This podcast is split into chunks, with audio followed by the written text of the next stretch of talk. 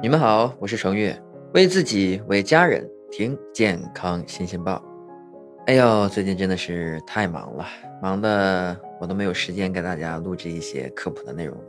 现在呢，健康百科每一周都会有五场直播，您呢可以有时间的时候来听我们的直播，可以跟顿顿、跟程月，还有我们邀请的中医专家、心理专家来去谈论一些自己遇到的一些问题。那么我们今天要聊一些什么呢？就是您觉着自己长得丑吗？你是不是也常常对着镜子仔细的并且反复的观察自己？哎，我的这个脸对称吗？我的这个牙齿齐吗？或者说我的五官够立体吗？我是不是白吗？或者说我有这个四 A 腰吗？我的腿够不够长，够不够直？我的身材够瘦吗？然而啊，每当人们走出美颜，面对镜子中的自己的时候，却开始为自己的真实体貌感到焦虑或者是自卑了。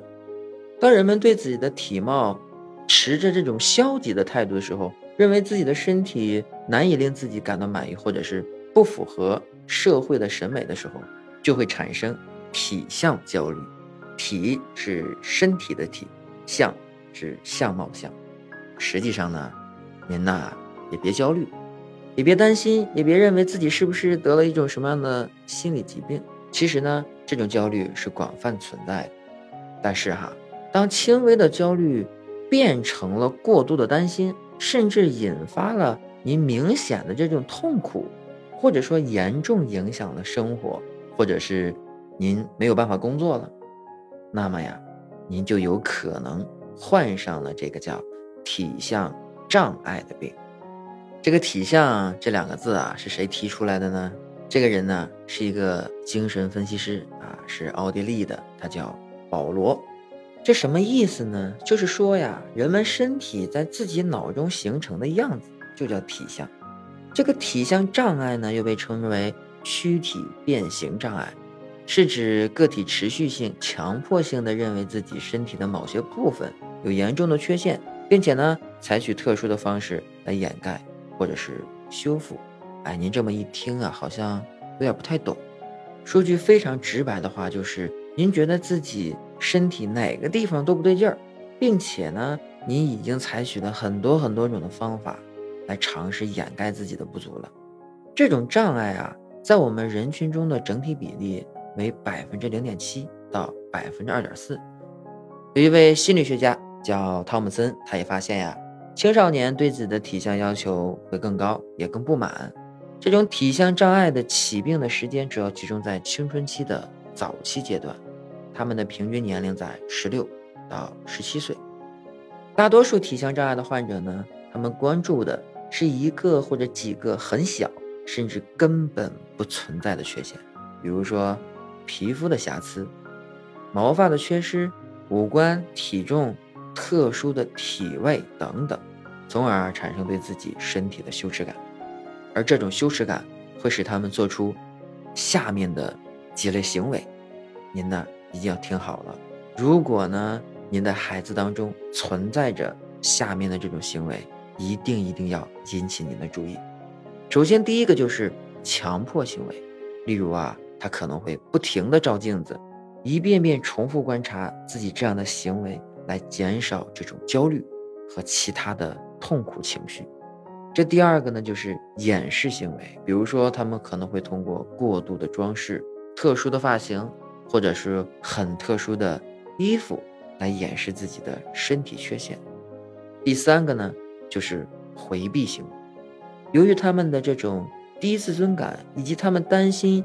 别人的负面评价，这样呢就会用一种回避的行为来去回避他们，包括他可能会回避社交，或者说一些亲密的关系。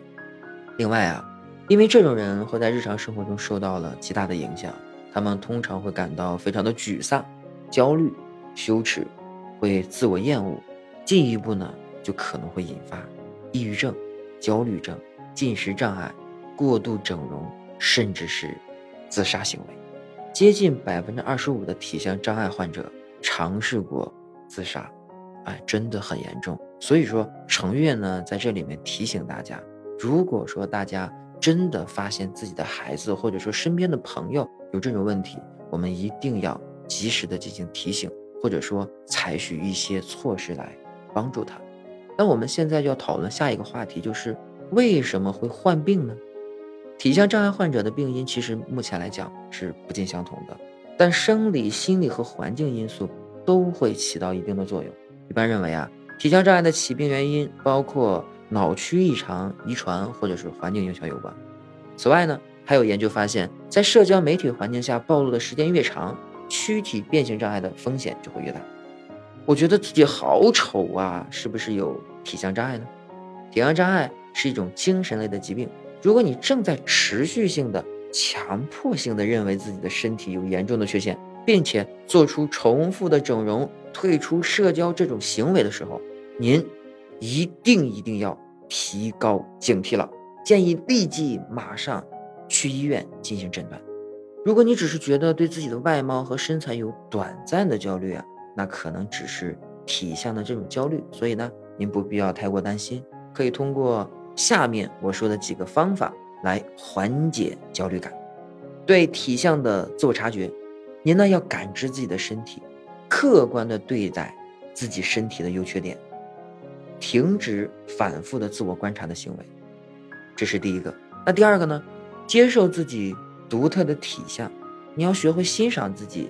您呢，本来就很美。明白一个人的体相不等于一个人的全部价值。接受自己独特的身体，对自己的身体感到自信。您真的很好，您真的很棒，内心的富足才是真的富足。第三个呢，你要建立起积极的社交，更客观的看待社交媒体上的信息，去建立一些可以带给自己正能量的积极的社交。一个事实是，即使很多人意识到自己并不需要追求完美的时候，内心却依然焦虑。我建议您呢，可以去找很多很多富含正能量的朋友在一起，而并不是一味的在攀比。你好瘦啊，你好漂亮啊，你的身材真棒等等这些。我们去跟兴趣相投的朋友在一起，一起去喝茶聊天，这不是更好吗？所以人们会常常把肥胖和懒惰画成等号，把中年女性和不再美丽画成等号。这种来自社会的隐形评价，是人们一直承担压力的重要原因。我们要知道啊，朋友们，世界的客观规律是每个人都是不完美的，但是呢，是独一无二的，是不尽相同的。人们应该更坦然地面对不够完美的自己，接纳自己，和自己不被接纳的点共处。毕竟呢，变得更好之前，要先学会的。是爱自己，爱这个世界，还有，我也爱着你。